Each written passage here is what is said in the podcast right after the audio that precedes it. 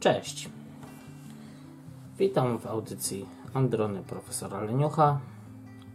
A dla niewtajemniczonych przypomnijmy, czym są androny. Androny to inaczej mówiąc bajdurzenie, paplanina, farmazony, banialuki lub po prostu gadanie. W tym przypadku gadanie Leniucha, profesora Leniucha. Nierzadko będzie to gadanie kontrowersyjne, absurdalne, wręcz ocierające się w pewien sposób o bełkot. Jednak może okazać się, że będzie też to audycja pod pewnymi względami bardziej monologiem merytorycznym. Swoją pierwszą audycję w ubiegłym tygodniu nagrałem w zasadzie całkowitym przypadkiem, a sama jej publikacja była wywarta pod delikatną, powiedzmy to, presją. Nie miałem żadnego przygotowanego tematu, żadnych notatek, nic. Wszedłem po prostu w zastępstwie. Była to pełna improwizacja przez półtorej godziny, w czasie której powiedziałem tyle razy y, e, że aż mi wstyd. Jakbym się co najmniej nie potrafił wysłowić. Choć może jest coś w tym, bo mam taką tremę podczas nagrywania podcastu. Gdy dochodzi do mnie ta świadomość, że mówię do podcastu, czy to jest audycja radiowa, gdzie będę udostępniał moje przemyślenia, cały czas się pilnuję, żeby nie palnąć jakiejś mega bzdury i jakoś mnie to stresuje. Postanowiłem, że audycje Andronów profesora Leniucha, które są audycją nieregularną, dzięki czemu mogą pojawiać się częściej niż na przykład audycje, które są ściśle w ramówce, ale mogą pojawiać się też yy, z pewnymi przerwami. Yy, będę je nagrywał po prostu pod wpływem impulsu yy, w trybie offline, a później będę ją udostępniał. Dzięki temu, że pominę czytanie czata czy rozmowy z dzwoniącymi na Skype'ie, sprawi to, że będę mógł bardziej w zasadzie w 100% skupić się na temacie, na tym, co mam do powiedzenia. Tak. Dziś jest 22 maja 2017 roku. W zasadzie zostało 20 minut do północy. Północy w Irlandii, gdzie mamy przesunięcie czasu wstecz względem Polski o godzinę. No, to może zaczynajmy. Tematem dzisiejszej audycji y, będzie przygotowanie się do wyjazdu. Y, samo takie przemyślenie y, tego, co, na co warto zwrócić uwagę oraz takie pierwsze chwile, kiedy już w tym nowym kraju się wyląduje. Chcę tak podpowiedzieć w zasadzie, o czym powinno się pomyśleć, nim zdecydujesz się słuchaczu, słuchaczko, rzucić dotychczasową pracę, spakować torbę, plecak, kupić bilet i wylecieć do Irlandii z zamiarem pozostania tutaj na dłużej, a może i na stałe. Tak. Może zacznijmy od tego, żeby podzielić sobie y, emigrację na trzy takie podstawowe, y, w mojej opinii, kategorie. Pierwsza jest to emigracja sezonowa, krótkotrwała, gdzie przyjeżdża się, nie wiem, w okolicach kwietnia do września i pracuje w sezonie, żeby później się spakować i wrócić do Polski czy do kraju, w którym się mieszka. Irlandia jest krajem turystycznym, w którym jest bardzo dużo restauracji, hoteli i te, te właśnie hotele i restauracje często potrzebują pracowników sezonowych, i, którzy zapełnią, zapełnią braki podczas tego, gdy nie ma personelu, który jest zatrudniony na umowę o pracę cały czas, długoterminowo. Tacy pracownicy są poszukiwani. Kolejny, kolejnym, kolejną, y, kolejnym rodzajem emigracji jest taka średnioterminowa. Jest to według mnie taka emigracja o rok do 5 lat. Y, do takiej emigracji zupełnie inaczej się przygotuj, przygotu, przygotujemy. A kolejną, kolejnym już ostatnim rodzajem emigracji jest emigracja długoterminowa lub na stałe. Jest, przyjmijmy tutaj granicę od lat 5 wzwyż. O czym pomyśleć wyjeżdżając? Gdy ja wyjeżdżałem w 2006 roku, w ogóle przy, przyjechałem tutaj do ojca i kumpla, który też już mieszkał tu ze swoją dziewczyną. I tak się stało, że jakoś zupełnie nie myślałem o tym, żeby się przygotować do takiego wyjazdu. Z perspektywy 11 lat, jak mieszkam w Irlandii, stwierdziłem, że była to głupota. Bo takie, to jest takie y, w pewien sposób romantyczne.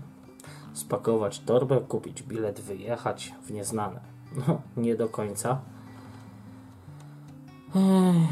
Gdy patrzę na to, jak ludzie wyjeżdżają, nie planując w ogóle jak będzie, w sumie tak samo postąpiłem i ja i wszyscy znajomi właśnie z, z lat 2005-2006. Każdy z nas wziął troszkę gotówki i spakował torbę, po prostu wyjechał. Czy było to rozsądne? Mało. Czy się opłaciło? Bardzo. Po raz kolejny sprawdza się powiedzenie: kto ryzykuje, pije szampana, kto nie ryzykuje, ten go nie pije. Jednakowoż chciałem powiedzieć, że z perspektywy lat teraz do takiego wyjazdu bym się inaczej zupełnie przygotował. Mm, pierwszym takim krokiem, który zrobiłbym myśląc o wyjeździe, to byłoby wyrobienie sobie karty ubezpiecze, y, ubezpieczenia. Jest to europejska y, karta ubezpieczeniowa. Jest ona wydawana, czy wyrabia się y, w NFZ. Można poszukać w Google Europejska Karta Ubezpieczeń.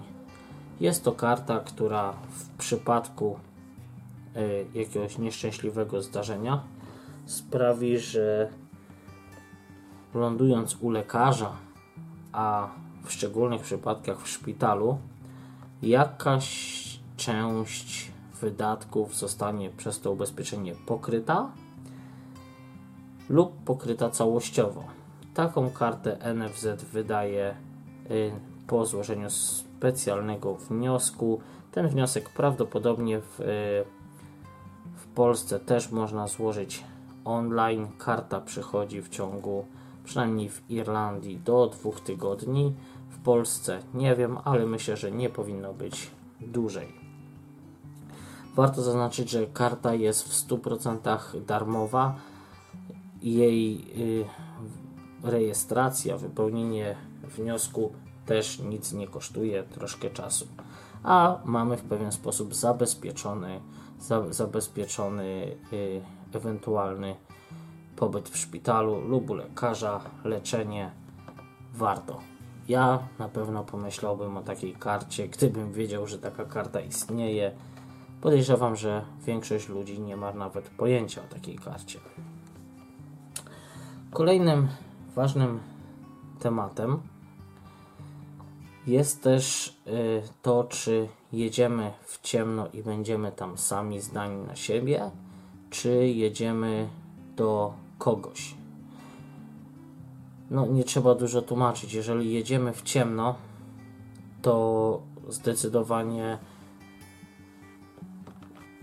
spróbowałbym zarezerwować sobie jakiś przynajmniej hotel B&B, tak zwane y, łóżko ze śniadaniem. Y, na jakiś okres, żeby nie przyjechać i nie zostać po prostu na lotnisku. Sprawa się ma inaczej, kiedy przyjeżdżamy do kogoś, kto już w tej Irlandii mieszka, chociaż im może nas ugościć przez przynajmniej tą pierwszą lub dwie doby. Zanim, że tak powiem, ruszymy y, w poszukiwaniu jakiegoś domu, mieszkania, gdzie moglibyśmy się zatrzymać, myślę, że taki Y, taki hotel bardzo krótkoterminowo ze względu na koszty lub B&B, które jest tańsze, ewentualnie zamieszkanie w karawanach. Jest coś takiego, są takie specjalne przyczepy. No nie są przyczepy, to są takie karawany, które są pola, są pola pełne karawanów, które można wynająć Swego czasu orientowałem się, to wynajęcie takiego karawanu jest, y, jest to wydatek rzędu 300 euro y, miesięcznie. No jest to taki odpowiednik małego mieszkania, ale na początek, jeżeli ktoś nie ma dużych funduszy, a też nie ma się u kogo zatrzymać, to myślę, że będzie to najrozsądniejsza opcja. Kolejną opcją jest oczywiście wynajęcie sobie domu lub mieszkania. O tym powiem więcej w kolejnym y, odcinku, w kolejnej audycji, właśnie poświęconej wynajmowi y, domów, mieszkań, jak ogarnąć sprawę rachunków, jak i gdzie szukać korzystnej umowy na y, gaz, na prąd, na wywóz śmieci, no i skąd wziąć takie przydatne usługi jak internet, żeby być w dostępie ze znajomymi, ze światem, ale to w kolejnej audycji. E, co jeszcze? Na pewno ważne jest, żeby przyjechać do Irlandii z jakimkolwiek językiem angielskim, ale żeby ten język był na poziomie przynajmniej minimalnie komunikacyjnym, takim, że śmiało się przedstawimy, powiemy o co nam chodzi, lub gdy coś złego się stanie, będziemy w stanie zadzwonić na gardę, to odpowiednik takiej policji, Straży Miejskiej w Irlandii, na ambulans lub po straż pożarną, po prostu pójść do lekarza i powiedzieć, co nas boli. Ewentualnie w sklepie, czego szukamy i nie potrafimy znaleźć. Język angielski niestety często jest tak, że ludzie przyjeżdżają y, do znajomych lub nawet gdy przyjeżdżają sami, po prostu nie mówią w tym języku w ząb nic, co jest pewien sposób bardzo ryzykowne, ponieważ jeżeli nikt nie, nie będzie w stanie ci pomóc, to nie dogadasz się nawet z tą osobą, u której wynająłeś pokój jeszcze przez portal gdzieś w Polsce, zapłaciłeś kartą, no i jakoś się musisz dostać taksówkarzowi czy kierowcy autobusu lub pociągu yy, lub do pociągu musisz jakoś kupić bilet, zapłacić. No, minimum tego angielskiego jest konieczne. Oczywiście zdarzają się tacy kaskaderzy, którzy przyjadą bez angielskiego zupełnie. Muszę przyznać, że z perspektywy lat patrzę, patrzę na to, co ja zrobiłem. Ja tu przyjechałem praktycznie z zerowym językiem angielskim no ale w 2006 roku jakoś poniesieni tym romantycznym uniesieniem spakowaliśmy walizki, wyjechaliśmy. No i dobrze okazało się, że jednak ktoś z kolegów ten angielski jakkolwiek, ale znał. Ja angielskiego uczyłem się w gruncie rzeczy przez tak zwane osłuchanie z jakichś podręczników, rozmówek, ale najwięcej wyłapywałem akcentu słuchając radia. Yy, słuchałem z y, programu drugiego radia w Irlandii. Y, I w zasadzie tam mają bardzo fajny akcent. I wyłapując te słówka, próbowałem jak najlepszy akcent złapać również sam. Z językiem angielskim w Irlandii jest tak, że często mm, osoby, Irlandczycy po prostu, z dwóch różnych części Irlandii nie rozumieją się nawzajem. Często jest tak, że taka sytuacja, która miała kiedyś miejsce tutaj u nas w sklepiku osiedlowym, yy, było tak, że przyjechała pani z dalekiego południa Irlandii. Jakkolwiek by to nie brzmiało, Irlandia się kilkukrotnie zmieści w terytorium Polski. I przyjechała pani do sklepu u nas, tutaj na północy kraju. Chciała zamówić kilka y, filetów y, schabu, żeby jej pani położyła każdy dzień na talerzyki. Za żadne skarby nie potrafiły się porozumieć. A najlepsze w tym wszystkim jest to, że ja, stojąc obok, po tych kilku latach w Irlandii miałem ten język tak osłuchany, w ogóle my, którzy uczymy się języka tutaj, mamy tak, że często uczymy się wyłapywać pewne zwroty, pewne słowa i układać te wypowiedzi w jakąś jedną całość. A w przypadku, gdy przyjechała pani z południa Irlandii i próbowała załatwić coś z panią na Delhi w sklepie, która panią z, pół, z północy kraju, w ogóle, w ogóle nie mogły się porozumieć. Ja stałem z boku, rozumiałem zarówno panią obsługującą, jak i panią, która była klientką i patrzyłem na to z niedowierzaniem, jak, jak bardzo to działa, że ja rozumiem je obie, a one nie rozumieją siebie wcale. Że absurdem było to, że pani obsługująca na Deli wezwała swoją kierowniczkę, myśląc, że ta coś pomoże. Jednak ta kierowniczka też jest z północy i nie rozumiała Irlandki z południa w ząb. I w tym przypadku miałem niemało, nie, niemałą bekę z tego wszystkiego, bo ja, Polak, który wyjechał lat wtedy 9 z Polski z zerowym angielskim, nauczyłem się angielskiego na tyle, że ja rozumiałem je wszystkie, całą trójkę, a one nie rozumiały siebie wcale. Taka, taka anegdota. Więc jednak z tym angielskim jest tak, że powinno się go umieć przynajmniej takie podstawy, żeby się spokojnie dogadać. E, kwestia.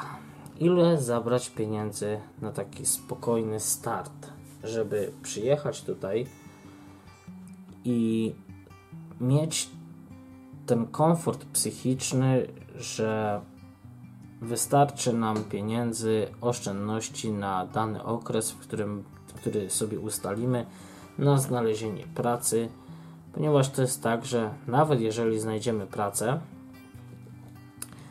w Irlandii wypłata jest często, praktycznie zawsze płacona w systemie tygodniowym, więc co tydzień dostajemy już wypłatę. Jednak zdarza się też tak, to często, że przez pierwsze mm, dwa tygodnie tej wypłaty nie dostaniemy. A to ze względu na to, że nie mamy jeszcze yy, PPS-a. To jest taki numer, odpowiednik polskiego numeru PESEL. I zanim to zała załatwi za nas z reguły pracodawca, chociaż też możemy załatwić to sami. Tylko niestety jest taka, takie obwarowanie teraz, ponieważ zostało bardzo, bardzo dużo tych numerów PPS już nadanych yy, dla ludzi, którzy tu przyjechali, posiedzieli, popracowali kilka miesięcy, wyjechali. Obsługa tego całego systemu kosztowała krocie. Oni, te osoby nigdzie nie zgłosiły faktu, że wyjeżdżają, a już w ogóle nie zgłosiły faktu, że wyjeżdżają z, z zamiarem, że już nie wrócą tu nigdy. Po prostu będą podróżować gdzie indziej lub wrócą do Polski. Zarobieni. Y, to obsługa tych numerów kosztowała naprawdę sporo i teraz jest taka restrykcja, że dla nowych, dla przyjezdnych numer PPS jest wydawany dopiero wtedy, gdy znajdą pracę. Oczywiście inaczej ma się sprawa z osobami, które przyjeżdżają i chcą otworzyć tutaj biznes. Jeżeli chcesz przyjechać do Irlandii, możesz przyjechać w każdej chwili, otworzyć firmę, wtedy numer PPS-a dostajesz praktycznie z dnia na dzień. A o rejestracji firmy też porozmawiamy w osobnej audycji. Więc wracając do meritum. Ile zabrać pieniędzy na taki spokojny start? Ja kiedyś tak wyliczyłem, że jeżeli ktoś przyjeżdża tutaj i chciałby spokojnie poszukać pracy i daje sobie na to 3 miesiące, powinien przyjechać z minimum, tutaj powiem, kwotą około 5000 euro. Dlaczego tyle? Na pewno dla wielu osób wyda się to bardzo dużo. Już powiem. Musimy liczyć się z tym, że jeżeli przyjeżdżamy do kogoś, to z reguły będziemy musieli się dorzucić do rachunku. W tym przypadku, jeżeli ktoś mieszka sam, przyjmuje nas pod dach, no to wtedy wiadomo, rachunki idą 50-50, dzielimy się, no i jakoś to spada. Pamiętam, że jak ja przyjechałem, miałem taką sytuację, że mieszkałem z właśnie ojcem, kumplem i jego dziewczyną. Po czym kumpel się wyprowadził, więc płaciliśmy już za chatę z ojcem na spółę. Ale wiadomo, każdy po jakimś czasie chce się usamodzielnić i iść na tak zwane swoje, i wtedy koszty już rosną i to bardzo. Y, pierwszy dom, który my wynajęliśmy, był to dom w zasadzie parterowy, ładny domek parterowy mm, z ogrzewaniem olejowym. Jednak był to taki dom zrobiony w stylu tak zwanym kanadyjskim. Nie było tam jakichś, to nie, nie, nie było tam jakichś wielkich ociepleń. No, a zimy w Irlandii potrafią dać, dać w kość. No, co prawda nie są to zimy jak w Polsce, gdzie jest okropny mróz, okropne ulewy, ok dużo śniegu i ogólnie jest nieprzyjemnie. Jednak w Polsce domy są do tego przystosowane. W Irlandii często domy są postawione tak, że yy, nie mają jakiegoś wielkiego ocieplenia. Często można spotkać ekipy, które po latach właściciele domów zamawiają taką ekipę, ona nawierca dziury w ścianach i wpompowują yy, piankę izolacyjną w celu ocieplenia tego domu. Yy, I co za tym idzie? Idzie za tym yy, koszt ogrzewania. Pamiętam, że w pierwszej zimy na tym, w, tym, w tym domu, który wynajmowaliśmy, nie chcę skłamać, ale to było chyba z 2000 albo 3 nawet tysiące euro wlewane w oleju do tak zwanego żółwia. Jest to taki zbiornik stojący gdzieś na ogrodzie i do tego żółwia zamawiało się y, gościa, który przyjeżdżał cysterną, tankował, kasował jechał dalej. W domach nieogrzewanych było tak, jest tak, że nieogrzewanych, jeśli chodzi o mury czy poddasze, jest tak, że w zasadzie w momencie, w którym wyłączycie grzanie, w tym momencie zaczyna być zimno, co sprawia, że przez całą zimę musicie grzać praktycznie 24 godziny na dobę. Dlatego warto poszukać domu z dobrą kategorią BER. O tym też kiedyś wspomnę. Yy, oprócz kosztów samego czynszu, oprócz kosztów grzania, dochodzi oczywiście wyżywienie. Z wyżywieniem jest tak, że możemy kupować, wiadomo, w różnych sklepach. Jest to jedzenie różnej jakości, no ale też w różnych cenach. Pamiętam, że e, w, na początku bardzo często jeździliśmy z Bunderanu. To była miejscowość, w której akurat ja, do której ja akurat ja przyjechałem, w której mieszkałem przez kilka, kilka lat ładnych. Często jeździliśmy do Lidla, do miasta Donegal, w kanty Donegal. Jest to oddalone około nie wiem, 30-40 km y, miasto, w którym już wtedy był Lidl. W Bunderanie Lidla jeszcze nie było. Nie było też sklepu tak zwanego pod taką marką Super Value.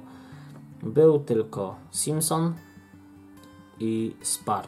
Były w zasadzie dwa, dwa sklepiki w Bunderanie, jeden na wjeździe, drugi na wyjeździe, ponieważ Bunderan to bardzo malutka, ma malutkie miasteczko, bardzo turystyczne, nastawione na mm, turystów z Irlandii Północnej którzy przyjeżdżają w weekendy, imprezują, zostawiają dużo pieniędzy. No, widocznie nie trzeba było na tamten okres więcej sklepów. Był, był właśnie wspomniany Simpson i Spar. My jeździliśmy, pamiętam, wtedy do Donegalu i wyglądało to tak, że jak przyjechało się tam samochodem, jechało się tam w 2, 3, 4 osoby, to każdy robił zakupy w opór. Chleba, wędlin, wszystkiego, żeby przyjechać yy, i sobie ustawić wszystko w lodówce. Mieć zapas na ten tydzień, dwa. Później odkryliśmy, że jest w Sligo właśnie, znaczy nie tyle odkryliśmy, co wiedzieliśmy o tym, ale jakoś jeździliśmy z przyzwyczajenia do, do Lidla w Donegalu a w Sligo oddalonym od Bunderanu o też 30-40 km yy, był polski sklep. Nawet nie jeden. Było tych polskich sklepów kilka. Polski sklep i polskie produkty. Jak to wygląda? No jest tak. Obecnie w Sligo, w którym mieszkam yy, z moją narzeczoną Madzią, którą z tego miejsca serdecznie pozdrawiam.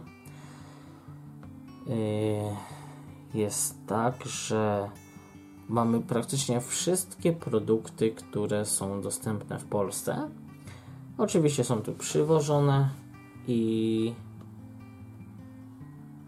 są z delikatnie większym narzutem. No wiadomo, sklep musi, musi swoje zarobić, żeby się utrzymać.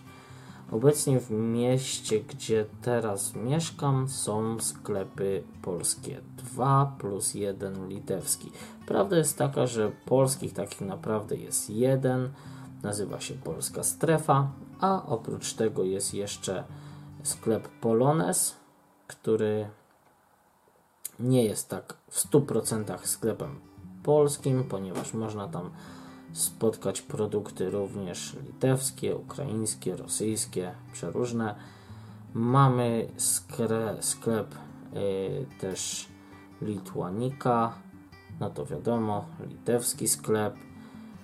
I jeszcze do niedawna był sklep y, polski, też bardziej taki y, z wędlinami bardzo dobrymi. Y, sklep Gzela Niestety ten sklep został zamknięty, więc zostały nam sklepy 3. Ja osobiście najbardziej lubię chodzić na zakupy do polskiej strefy. Jest to mały sklepik, ale taki przyjemny. Produkty wszystkie, które tam są, praktycznie znam z Polski, z czasów, kiedy się w Polsce wychowywałem. No, pomijając te produkty, które zostały wyprodukowane y, czy stworzone już po moim wyjeździe. Ale bez problemu można tam znaleźć polski, polski twaróg z Mlekpolu, o ile mnie pamięć nie myli. jogurty, soki, horteksów, nawet pyszna tarnowska y, musztarda firmy Roleski. Wszystko, wszystko jest tutaj. Słodycze, czekolady, wedla, wawel, mm, pasztety, jeżeli ktoś lubi, bardzo dobre. Ogólnie wszystko to, czego może nam brakować, czego możemy potrzebować. Jak jest cenowo? Sytuacja jest taka, że polski sklep wypada cenowo bardzo dobrze. Na drugim miejscu stawiałbym na Lidla. Yy, kolejny, jeśli chodzi o opłacalność zakupów, byłby yy, Aldi. Jednak ja do Aldiego nie chodzę. Nie wiem, jakoś nie czuję się dobrze w tym sklepie. Nie wiem, jakieś moje głupie prywatne przyzwyczajenia. Zdecydowanie bardziej wolę Lidla i właśnie polski sklep, polską strefę.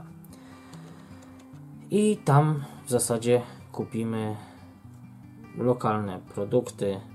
Często w Lidlu jest też polska półka organizowana, dlatego też podałem tak w, razem z polską strefą. Oprócz tego mamy sklepy takie jak na przykład Tesco i Super Value.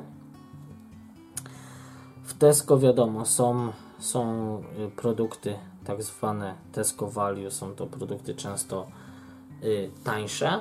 Nie mówię, że gorszej jakości, po prostu są tańsze. Jak też y, zwykłe produkty i y, produkty premium. W Tesco w Sligo mamy polską półkę. Nie jest zbyt wielka, nawet szczerze powiedziałbym, że z roku na rok jest coraz mniejsza, ale przybyła za Polakami do Sligo na przykład golonka. Pamiętam jak przyjechałem tutaj, jakie było moje zdziwienie, gdy okazało się, że Irlandczycy, tak, tak, tak się dowiedzieliśmy, oni w ogóle nie jedzą golonki tak jak Polacy, tylko uważają, że to jest coś jak karma dla psów. Taka lepsza kość. E, no, Polacy zmienili to podejście. Zresztą Polacy bardzo dużo zmienili w Irlandii. Bardzo dużo rzeczy pokazaliśmy Irlandczykom. Od Irlandczyków się również można było nauczyć i na przykład obecnie jest już dostępna w bodajże za euro albo euro 50 yy, gotowa już do zjedzenia zrobiona porządna golonka w Tesco yy, na właśnie deli idziemy w ciepłych daniach super teraz przejdźmy dalej są też takie sklepy bardziej lokalne bardziej takie irlandzkie. Mam na myśli tutaj Danstorsa, Super Value, yy, wspomnianego wcześniej Spara, Centre. To są takie sklepy, w których to są sklepy spożywcze, jak również też chemia do domów, yy, naj, takie najbardziej potrzebne rzeczy właśnie w tych sklepach kupimy. Wiadomo, no, nie są to sklepy w przypadku Super Value, Danstorsa, Centry, Spara. Nie są to sklepy, gdzie zrobimy zakupy wybitnie tanio. Tam z reguły zapłacimy więcej niż za zakupy właśnie w Lidlu czy w Tesco, w Aldi. No a co gdy przyjedziemy do domu i wysłany z Polski talerz anteny satelitarnej w wynajętym domu trzeba zamocować. Wtedy potrzeba jakiegoś młotka, jakiejś, y, jakiejś wiertarki jakie, i jakiegoś sprzętu. Po takie coś to idziemy do BMG. To jest taki prywatna, prywatny, duży, duży sklep z, z rzeczami właśnie do ogrodu, do domu. Oprócz tego Homebase, Y, Homeland lub Homestore and More. Powiem tak, z tych wszystkich sklepów Homebase jest sklepem w mojej opinii najdroższym. Kolejnie, kolejnie będzie to Homeland. Homeland jest też drogim sklepem, ale tam też nie ma tak, takiego, tak wielkiego asortymentu, jeśli chodzi o takie rzeczy, które mogłyby się nam przydać y, w domu, ogrodzie. Oczywiście są, ale nie jest na przykład tego tak dużo jak w Homebase yy, lub w BMG. Yy, ja na przykład, jeśli chodzę na takie zakupy, gdzie potrzebuję kupić coś do domu, wybieram sklep y, Home Store and More. Jest to sklep, w którym można kupić pomijając elektronikę, wszystko co jest potrzebne do kuchni i tam do urządzenia sobie ładnie w domku. A jak już wybitnie potrzebuję kupić, nie wiem, jakiś sprzęt do, do, do ciężkich robót, no to wtedy Homebase i BMG. Homebase dlatego, że jest najbliżej mnie, zaraz obok Home Store and More, a BMG no, jest w Bundaranie, do którego musiałbym jechać, bez sensu. Yy, no, przyjmijmy, że przyjechaliśmy do Irlandii, nie mamy komputera, nie mamy smartfona, co jest w zasadzie mało prawdopodobne. Potrzebujemy kupić coś, co podepniemy do internetu i będziemy chcieli się skontaktować z jakąś rodziną, przyjaciółmi. No to pasuje iść po jakiś komputer, laptop, tablet, e, tudzież smartfon. W tym przypadku PC Word, Caris i Argos. E, Argos jest takim dziwnym rodzajem sklepu, ponieważ oni mają katalog i kupuje się z katalogu. Można sobie sprawdzić w domu na stronie Argosa. Yy, czy dany produkt jest w danym sklepie u nas w regionie, ponieważ jest to sieć, mają masę sklepów po całej Irlandii, zresztą nie tylko Irlandii.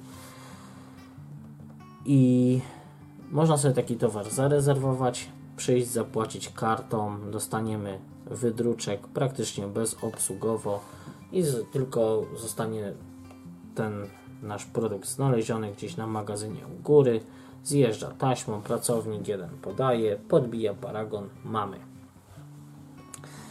Kolejnie PC Word i Carys, no to są w zasadzie sklepy takie same. W PC Wordzie i Carysie praktycznie ceny też są identyczne. Czasem jest tak, że w jednym lub drugim jest jakieś 10 euro wahnięcie ceny, nie powinno być więcej. Argos wydaje mi się jest sklepem tańszym, może dlatego, że też jest inaczej tak zorganizowanym. tak. Na co, na co musimy uważać, albo co musimy wiedzieć, kiedy kupujemy elektronikę w Irlandii? Nawet niekoniecznie tylko elektronikę. W Argosie może być to, nie wiem, maszynka do włosów chociażby. Y, często jest tak, że sprzedawca pyta się nas o to, czy chcemy wykupić dodatkowe ubezpieczenie. Czy warto? Często tak. Y, ja takie ubezpieczenie często wykupuję. O, okazuje się przydatne. O co chodzi? Dopłacamy do ceny produktu w zależności od tego, co kupiliśmy, bo to tutaj są zastosowane widełki jest taka broszurka, w której dany produkt z danej, z danej y, dziedziny sprzedawca sprawdza, y, no i informuje nas, że na przykład produkt z elektroniki albo na przykład tam ze zmywarek, pralek w cenie od do jest objęty ubezpieczeniem na daną kwotę. Godzimy się, zostaje wypisana te, y, zostaje, zostaje wypisana taka jakby umowa, polisa, to trwa błyskawicznie, w zasadzie jest to drukowane, dostajemy do tego paragon jako potwierdzenie zakupu. No i w czasie, na jaki wykupiliśmy dane ubezpieczenie, rok, dwa, trzy, może wzwyż. Y, kiedy taki produkt się nam zepsuje, możemy przyjść i od razu zostaje on wymieniony lub wysłany do naprawy, nawet jeśli y, gwarancja producenta była przewidziana na przykład tylko na rok. Wtedy taka gwarancja y, jest jakby gwarancją rozszerzoną. Tak.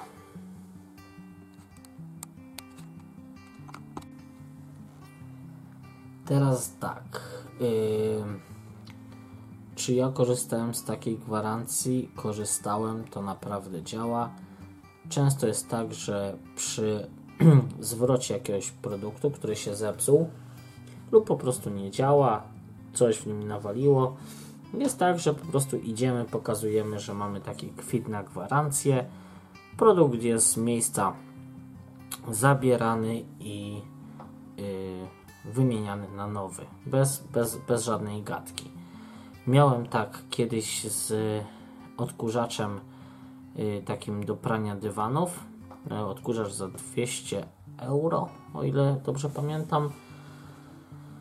Yy, firmy Vax. Yy, przestał działać, coś, coś, coś zaczęło w nim szaleć, był jeszcze właśnie na takiej dokupionej gwarancji. Poszedłem, w zasadzie nie tyle poszedłem, co napisałem do producenta, czy co mam teraz zrobić, czy mam ten odkurzacz im wysłać, ponieważ tam gwarancja. Oni mówią, że nie, nie, nie, proszę skoczyć z tym, z tym, yy, z tym odkurzaczem właśnie, w tym przypadku był to Argos, pokazać im tutaj maila, którego właśnie tutaj w panu w mailu pisze, że daje taki taki numer referencyjny i na podstawie tego numeru oni panu wymienią na, na, na nowy. Da się, da się. W Irlandii bardzo, bardzo jest tak poważany. Takie, jest, jest, jest duże zaufanie społeczne, że raczej nikt nie chce nikogo za bardzo okraść czy sprawić, że będzie ktoś e, stratny. No, grzecznie, grzecznie, zawsze wychodzę z założenia, że grzecznie załatwimy więcej niż rozdziawiając przysłowiową gębę i próbując wrzaskiem lub siłą coś załatwić. No to tak nie działa. Zawsze te kilka słów y, miłych na początku, nawet jak idziemy coś zwrócić, można zagadać coś tam przedstawić problem, to jest zupełnie inaczej niż po prostu przyjść, pieprznąć czymś i żądać zwrotu. No wtedy, wtedy może się okazać, że zostaniemy odprawieni z kwitkiem albo po prostu nie przejdzie to tak łatwo. Yy, tak, więc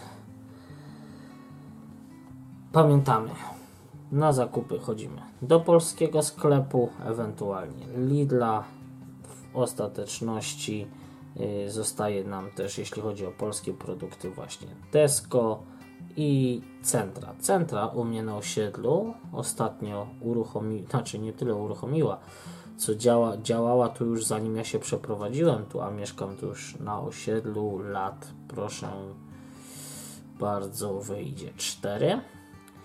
I właśnie teraz y, przedłużamy kontrakt na, y, na wynajem tak, więc musi to być lat 4. Wynaj przedłużamy sobie kontrakt na wynajem na kolejne 2 lata. I właśnie dowiedzieliśmy się, że jest taka umowa, że taki warunek, że landlord nie może podnieść czynszu częściej niż raz na dwa lata. No i też musi się przy tym kierować yy, przy tym kierować jakąś średnią wartością yy, na, na rynku. My z Madzią wynajmujemy domek z dwoma pokojami, z trzema łazienkami, salonem, kuchnią, ogrodem i płacimy obecnie 600 euro miesięcznie czynszu, a od y, sierpnia będziemy płacić 650 i to mamy y, zagwarantowane na lat minimum 2.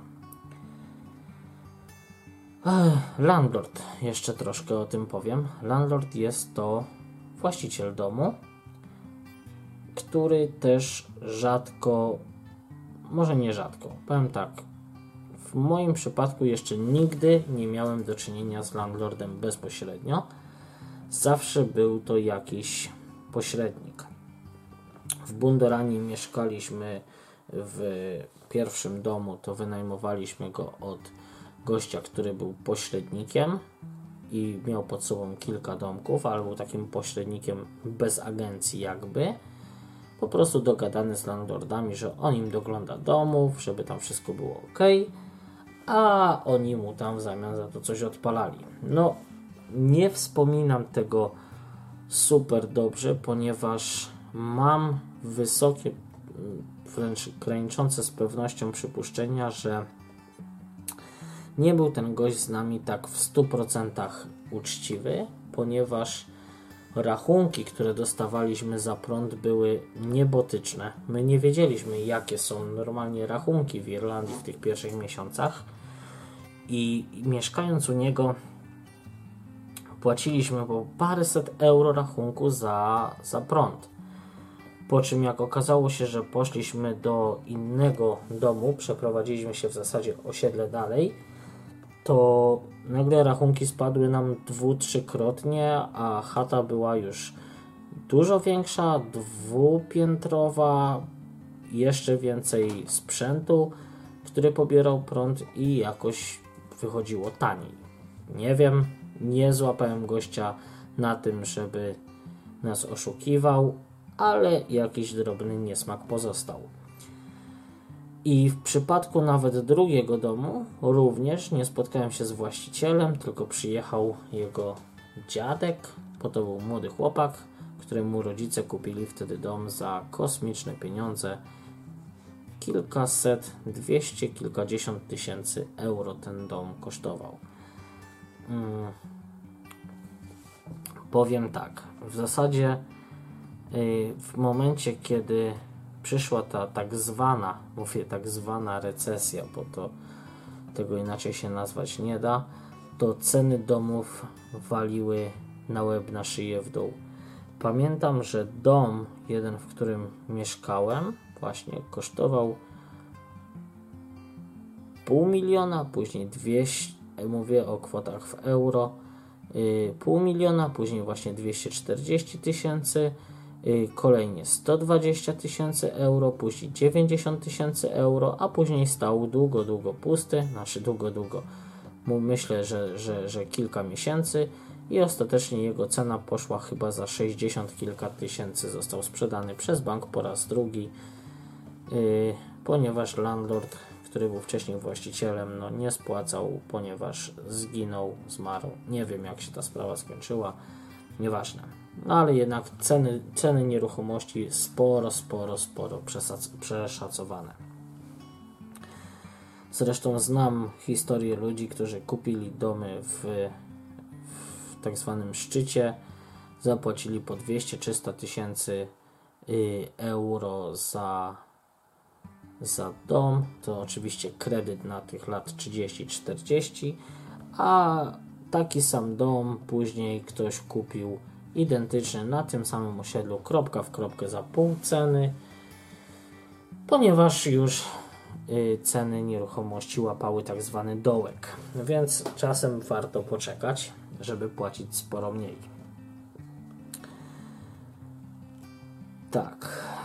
Kolejna rzecz, jak przyjedziemy do Irlandii, to i, i już sobie zorganizujemy ten y, komputer czy jakiś sprzęt do połączenia się ze światem, no pasuje mieć internet. Internet możemy rozwiązać na dwa sposoby. Możemy sobie albo wykupić y, abonament w jednej z firm. Y, ja do tej pory korzystałem z raz, dwa, z trzech, czterech firm, ale z jednej jakby dwukrotnie. Nie uwierzycie, ale mój pierwszy internet to był rok 2006, kiedy poszedłem do pracy, miałem kontrakt, chciałem wziąć internet, pojechałem do właśnie z Bundoranu do Sligo yy, z chęcią wykupienia internetu i to nie taki internet, że ho, ho światłowody, anteny na dachach, nic z tych rzeczy. To był taki internet, gdzie wpinało się takiego jingla w, w USB. No i on się gdzieś tam komórkowo łączył, miał kartę SIM, taki internet mobilny z transferem. Mówię tu o transferze całościowym, nie mówię o transferze w prędkościach, tylko mówię o transferze transferze 1 GB miesięcznie jednego gigabajta. Teraz nie ściągnąłbym filmów dobrej jakości i to było miesięcznie za, uwaga, 90 euro. Na miesiąc, żeby mieć jakikolwiek kontakt ze światem. 90 euro miesięcznie za 1 gigabajt. Nic, nic ponadto. Wszystko, co wyszło ponadto, było doliczane do rachunku. Chyba maksymalnie zapłaciłem 100 kilkadziesiąt, myślę 130, 140 euro. Sporo. Z czasem, z czasem i prowajderzy zaczęli uderzać do Bundoranu.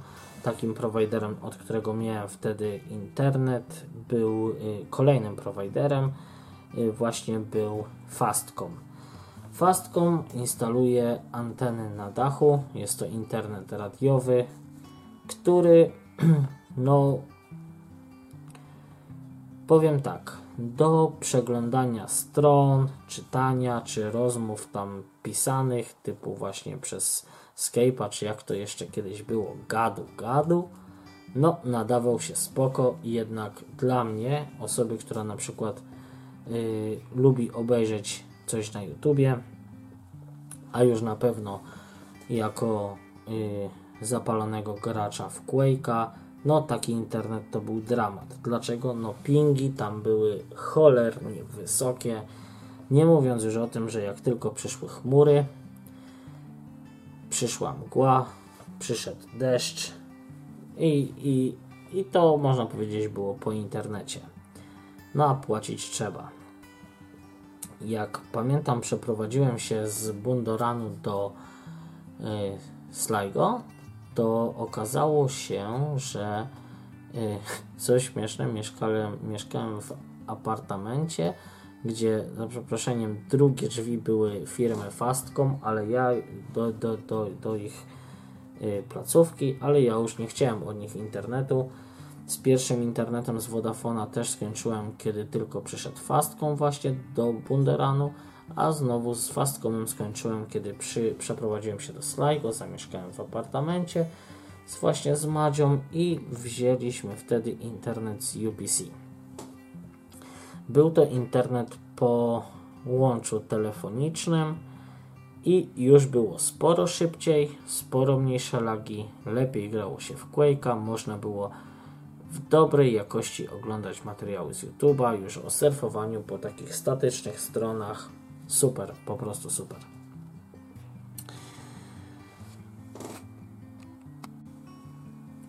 Przez cały okres używania y, internetu w UPC byłem z UPC bardzo zadowolony. Szczerze mówiąc, płaciliśmy rachunek kilkadziesiąt euro miesięcznie. Y, w tym było jeszcze mieliśmy telefon z opcją połączeń międzynarodowych, gdzie kilka godzin miesięcznie można było dzwonić do Polski, bo w życiu tego nie, nie wydzwoniliśmy. Ale było. Później przyszła przeprowadzka z apartamentu, w naszym przypadku, yy, podczas wakacji, yy, gdy byliśmy w Polsce. Yy, po prostu puściła uszczelka w, gdzieś przy pompie wody, w pralce, no zalało apartament. Oczywiście apartament ubezpieczony, więc, więc my w zasadzie zostaliśmy nie że zmuszeni, mogliśmy tam mieszkać, ale dziwnie mieszkać tak w zalanym apartamencie. Tam jeszcze za bardzo nikt się nie kwapił do wymiany podłogi, ta podłoga się trochę zniszczyła. Szukaliśmy domu. Długo nam zeszło. Długo nam zeszło domy w Irlandii wynająć obecnie to jest dramat. Jest dramat dlatego, że masa domów jest zagrzebiałych, ponieważ przyjechała nie dość, że konstrukcyjnie coś jest schrzanione, yy, są też yy, no niedoróbki. Przy, powiedzmy sobie szczerze, jak przyjechali tutaj jacyś pracownicy, robotnicy z zagranicy, którzy przyjechali i mieli płacone za przeproszeniem od pustaka Euraka, no to oni klepali na akord. Nikt nie przykładał jakiejś zbytniej uwagi do jakości i jest tak, że albo te domy czasem gdzieś przeciekają, albo po prostu zostały zaniedbane, nie było grzane, nie było wietrzone. Nie uwierzycie, ale są sytuacje takie, że wchodzicie do pięknej willi, która naprawdę jest kapitalna, wydaje się do mieszkania, a w tej willi są okna zabite gwoździami, żeby jej nie, żeby tych okien nie otwierać. Nie wiem, jakaś taka dziwna mentalność niewietrzenia. Nie, nie, nie wiem skąd to pochodzi. My wietrzymy, grzejemy, grzyba nie mamy, jest dobrze.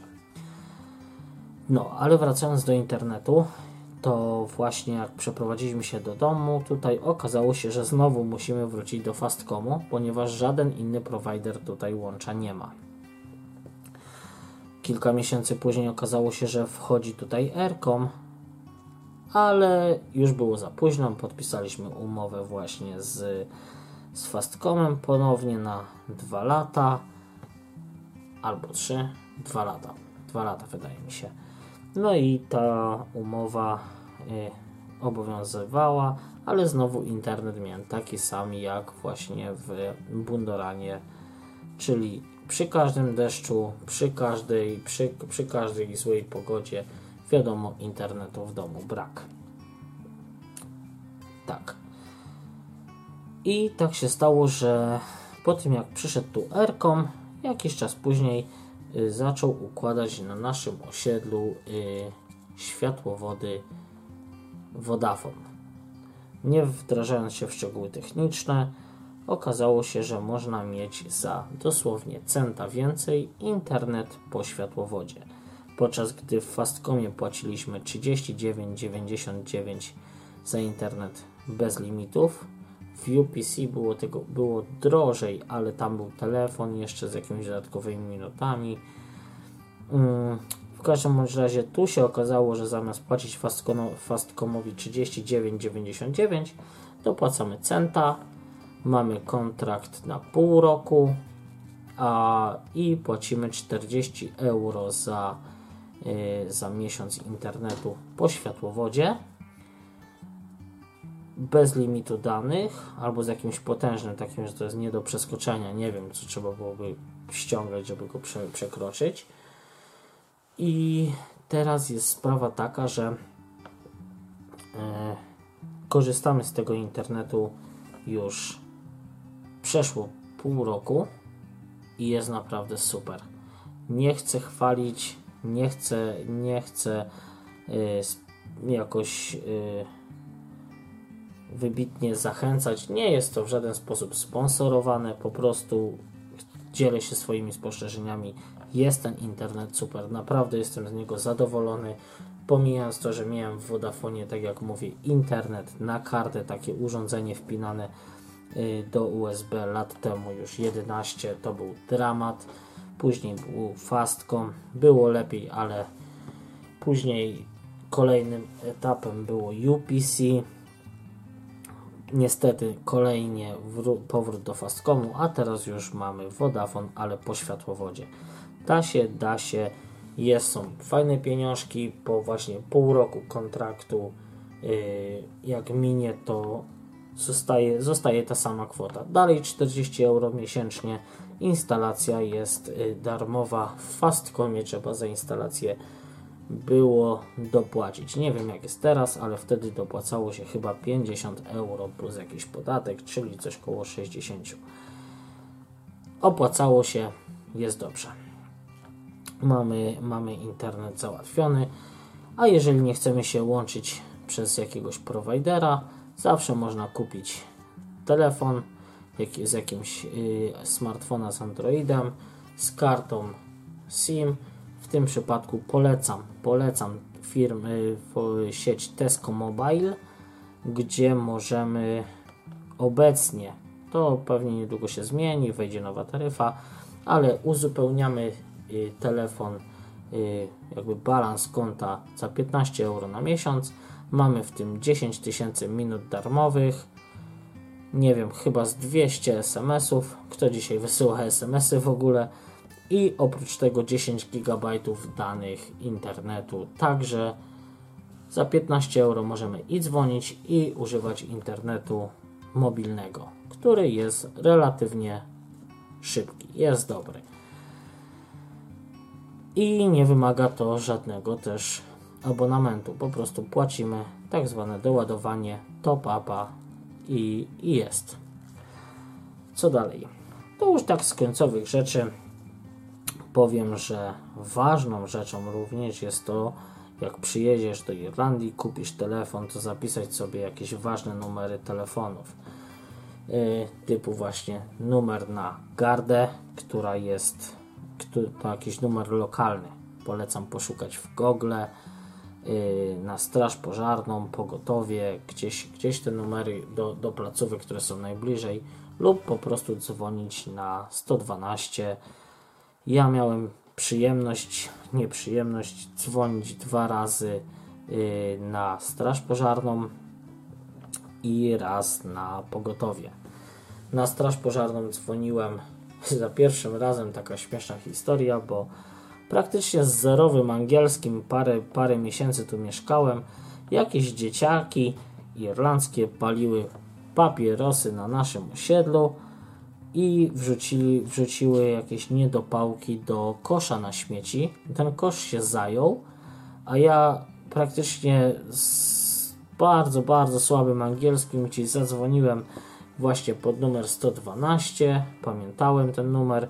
Y, zadzwoniłem tam, powiedziałem, że jest pożar w tym i w tym miejscu, w, y, w Bundoranie, na Armada Cottages i w ciągu kilku, kilkunastu minut pojawiła się straż pożarna. Co lepiej było o tym napisane w jednej z gazet. Niestety nie wpadłem wtedy na pomysł, żeby kupić i sobie zostawić na pamiątkę, jak to Polak bez angielskiego wezwał, wezwał straż pożarną i ocalił dom przed spłonięciem. Ale o tym było.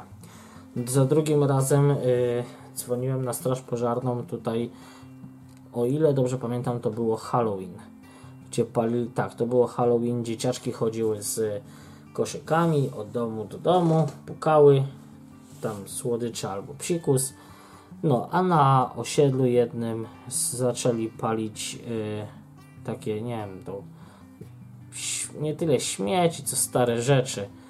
I były ogromne płomienie sięgające kilkudziesięciu metrów. No i przestało, przestało być zabawnie, a ja te płomienie widziałem z bardzo daleka. Jeszcze nie wiedziałem o co chodzi, ale wiedziałem, że no, zabawy nie ma. Zadzwoniłem y, na straż pożarną powiedziałem o co chodzi. Zapytali się mnie, czy nie chodzi może o jakiś, nie pamiętam jak się nazywa dokładnie po angielsku ten obyczaj yy, palenia takich wielkich ognisk. Ja powiedziałem, że nie jestem pewny, ale je, są płomienie widoczne z bardzo daleka i są bardzo wysokie. Okazało się, że byłem jedną z kilkudziesięciu osób, które zadzwoniły. Wtedy przyjechała Straż Pożarna i ugasili to. Straż Pożarna w Irlandii przyjeżdża za darmo, żadnych opłat, no chyba, że faktycznie wezwiecie ich do tego, żeby przyjechali Wam zgasić przysłowiowego grilla czy ognisko, no to wiadomo. Jednak gdy jest zagrożenie życia, przyjeżdżają. Yy, nie ma, nie ma co myśleć nad kosztami ewentualnymi, tylko trzeba działać. Pogotowie raz wzywałem w czasie incydentu, gdzie mój współlokator stracił y, palec. Nie, nie ma się nad czym rozwodzić. Wezwałem wtedy pogotowie. Pogotowie też przyjechało, też bez żadnych kosztów, więc, więc y, spokojnie można wzywać. No a Garda, Garda w Irlandii, tacy, to jest taka pośrednia służba między policją to nie, są, to nie jest policja, to nie jest straż miejska. To są tacy strażnicy pokoju. Oni są nieuzbrojeni, często bardzo grzeczni, często proszą, jeżeli jest ktoś zaczyna wydziwiać wypity na przykład, to proszą, żeby się uspokoił. Naprawdę są do bólu mili, do bólu grzeczni.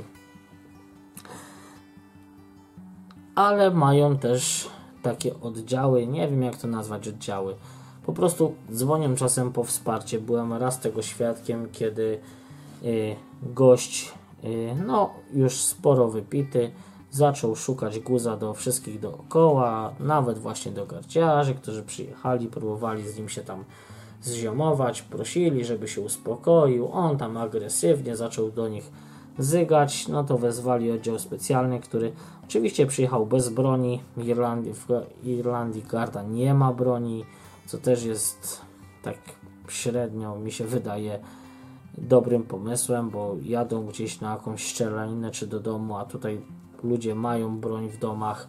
No i ciężko, ciężko, ciężko dobrym słowem yy, poprosić kogoś, kto jest wkurzony o to, żeby oddał broń jeszcze w momencie, kiedy jest jakaś awantura.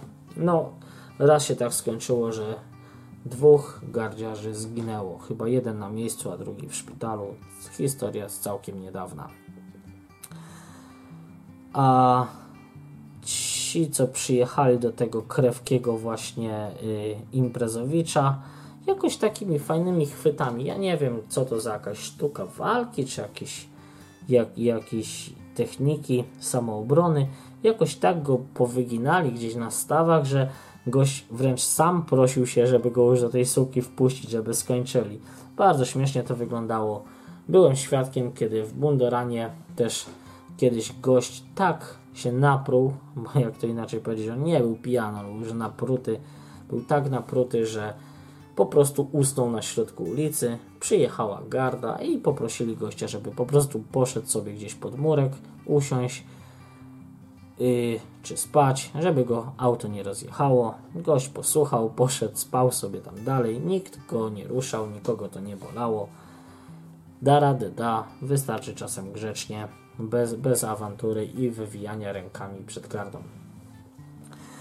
Wracając jeszcze do tego, co jest ważne przed zrobieniem sobie, yy, co, co należałoby sobie zrobić przed wyjazdem do Irlandii, to na, pre, na pewno badania, takie ogólnozdrowotne, czy wszystko jest ok.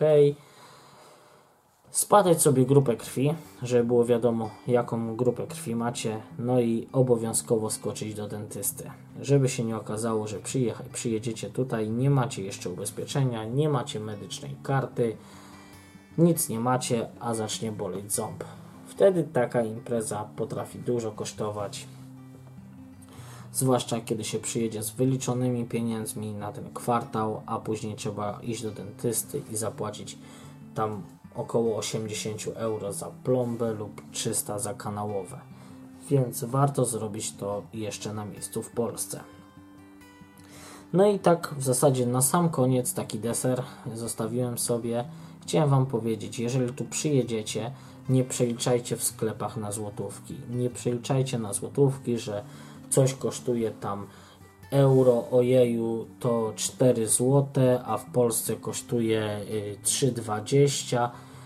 Nie przeliczajcie naprawdę, bo albo padniecie z głodu, albo nie wiem, będziecie jeść same, same takie najtańsze, najgorsze jakościowo rzeczy. Oczywiście możesz kupować chleb w Tesco. Nie wiem, czy teraz możesz w zasadzie jeszcze, ale pamiętam, że kiedyś były chleby w Tesco chyba za 40 centów, takie bochenki chleba tostowego. No, ale jaki to jest chleb, każdy wie. Yy, my z Madzią bardzo lubimy z lokalnej, może nie tyle lokalnej, ale tej irlandzkiej firmy właśnie chleb rye bread, który kosztuje za dwa bochenki 5 euro. Jest naprawdę genialny, bardzo dobry jakościowo. Polecam, jeżeli ktoś wyląduje w Sligo. Zresztą, jeżeli ktoś wyląduje w Sligo, to polecam znaleźć kontakt do profesora Leniucha i umówić się na piwo na przykład. Dobrze, na dzień dzisiejszy skończymy. Fajnie mi się gadało, tym razem dużo lepiej niż w tej audycji na live, gdzie czytając czata się bardzo rozkojarzałem. Y, też jakoś tak delikatnie ten stres minął. Może dlatego, że też mam przygotowane notatki, czytam sobie tutaj z ekranu, co, o czym chcę powiedzieć. To jest zupełnie, zupełnie inna jakość audycji i przy takich audycjach będę chciał pozostać. A tymczasem żegnam się z Wami. Dziękuję za wysłuchanie. Zostawiajcie komentarze pod audycją. Napiszcie, co chcielibyście wiedzieć. Yy, na temat na temat właśnie Irlandii, co mógłbym dodać jeszcze, jakie kwestie Was interesują. Ta audycja będzie opublikowana w archiwum Nocnego Radia, jak również link znajdziecie do niej na stronie wiejaczka.com. Zapraszam do słuchania, do komentowania i do usłyszenia w kolejnej audycji. Myślę, że audycje, mimo że są nieregularne, będą się pojawiały y, mniej więcej jedna na tydzień i w tych audycjach postaram się odpowiedzieć na Wasze pytania lub y, poruszać kolejne interesujące tematy. Pamiętajcie nocneradio.pl, wiejaczka.com i do usłyszenia. Hej, hej!